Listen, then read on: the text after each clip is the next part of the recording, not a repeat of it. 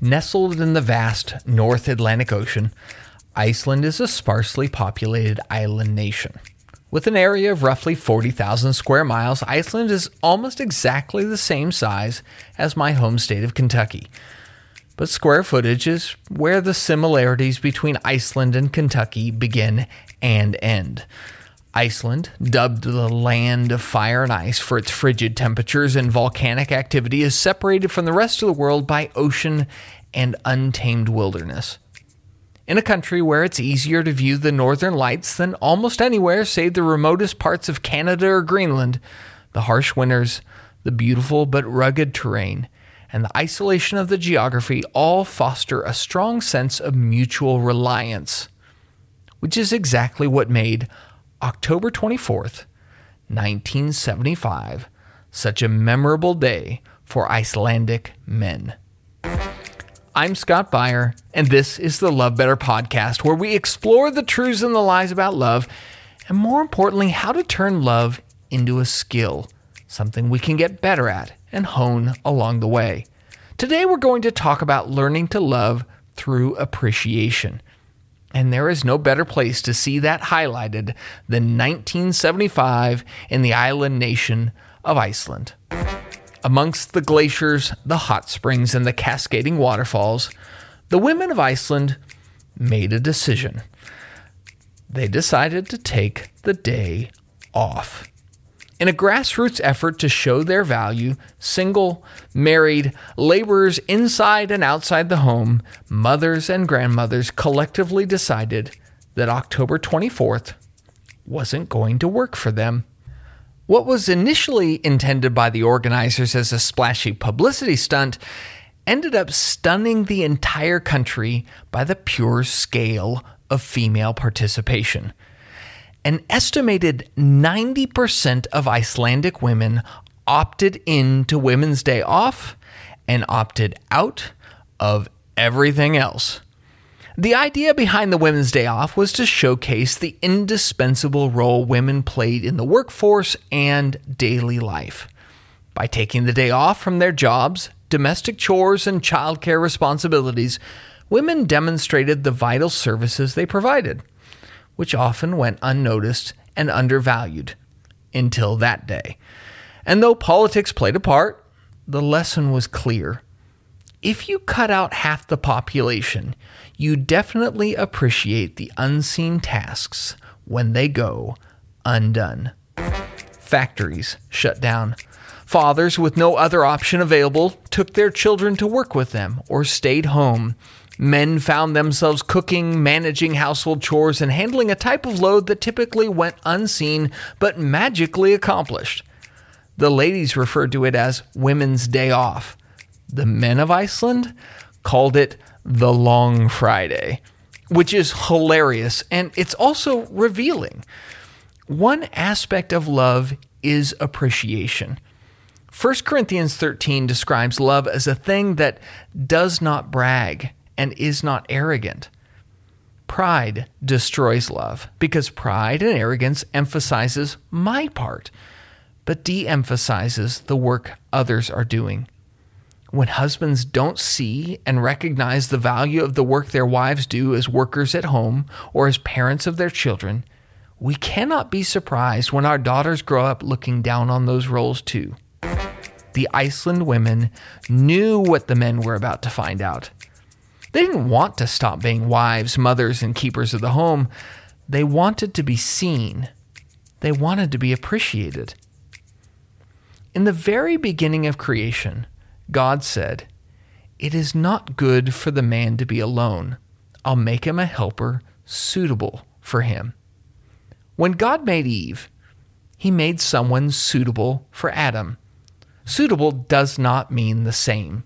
Suitable means a mate, like a key with a lock or two sides to the zipper, the lid to a pot, or the hooks and loops of Velcro, suitable things are different, but functional.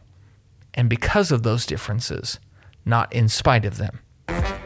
Differences in marriage are a good thing. Her strengths can buttress his weaknesses.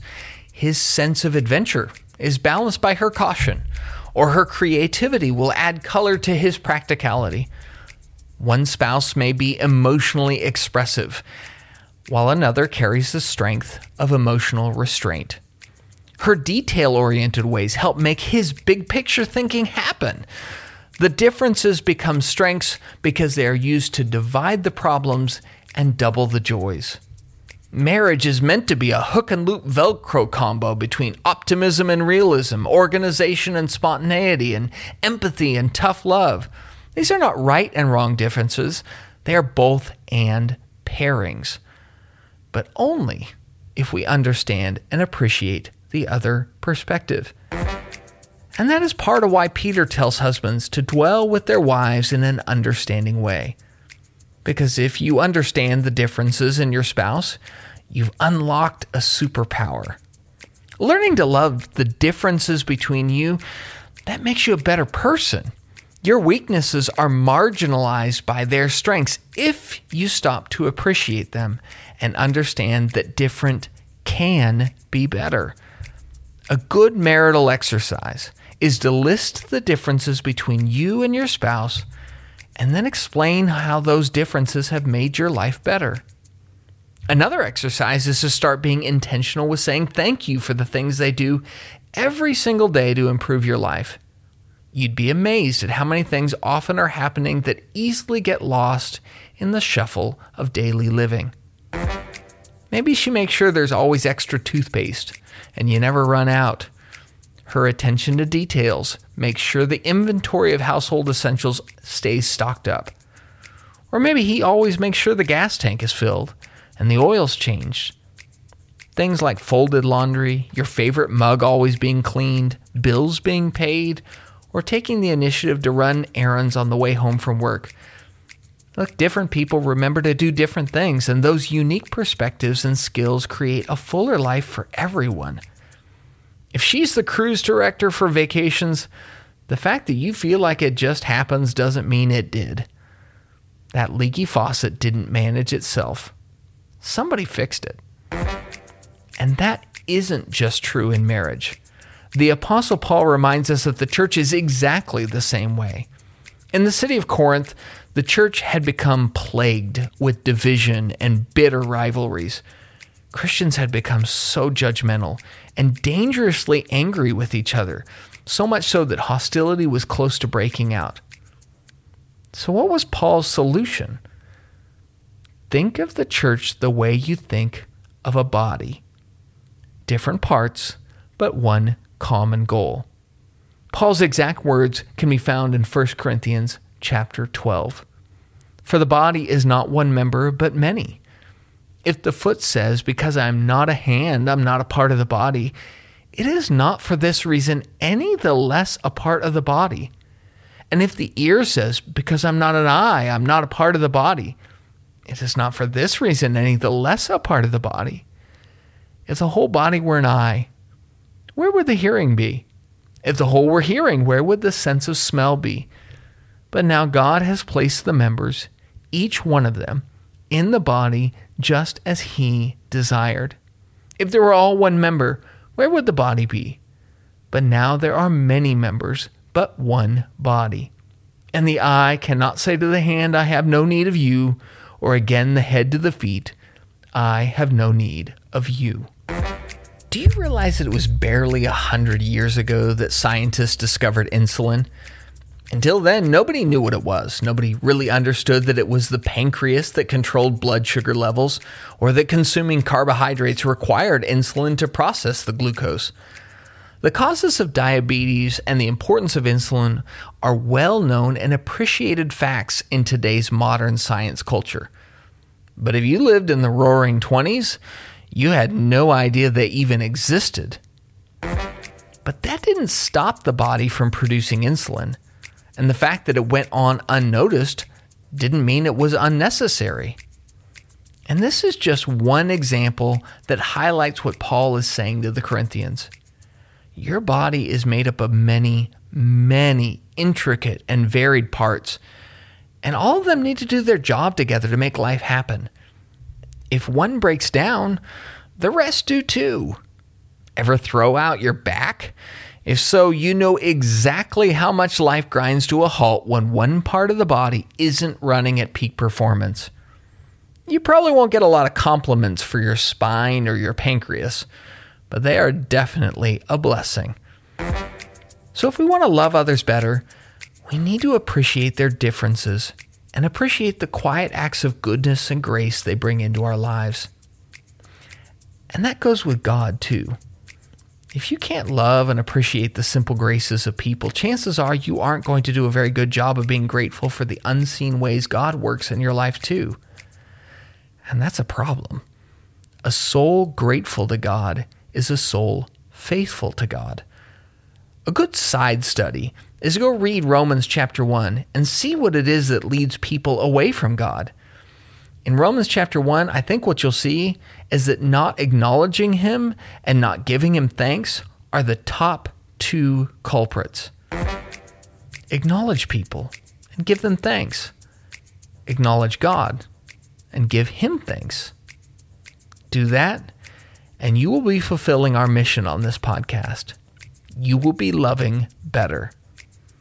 And with that aspect of unappreciated love under our belt, now we need to tackle another passage about appreciation.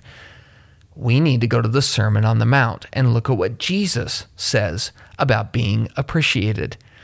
In Jesus' seminal sermon, he delivers a groundbreaking principle on how you should love and serve others. In the words of the Master, beware of practicing your righteousness before men to be noticed by them. Otherwise, you have no reward with your Father who is in heaven.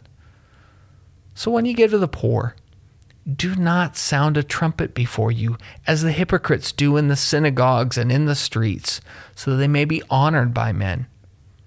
Truly, I say to you, they have their reward in full. But when you give to the poor, do not let your left hand know what your right hand is doing, so that your giving will be in secret, and your Father who sees what is done in secret will reward you. After all the talk about appreciation and how love appreciates the deeds of others, what does Jesus end up telling us? Don't do your deeds to be appreciated. One of the most profound things about Jesus is his ability to highlight the important paradoxes of life. Yes, you should seek to show appreciation for the quiet deeds that others do. But when it comes time for you to do your deeds, you cannot do them for that appreciation. Do not, and I repeat, do not do good deeds in your marriage so that your spouse will praise you. Do them because they are good. Do not help people to be seen as helpful. Help people to help. Do not be generous to be seen as generous. Be generous because you can. During Ronald Reagan's presidency, he had a small plaque that he kept on his desk in the Oval Office. On the desk of the most important and powerful man in the country, in the most important and powerful room in the country, was a plaque that read, There is no limit to what a man can do or where he can go if he doesn't mind who gets the credit. It's a good reflection of some of the concepts Jesus was teaching in Matthew 6. If anything, seek to be underappreciated, or at the very least, stop worrying about who gets the credit.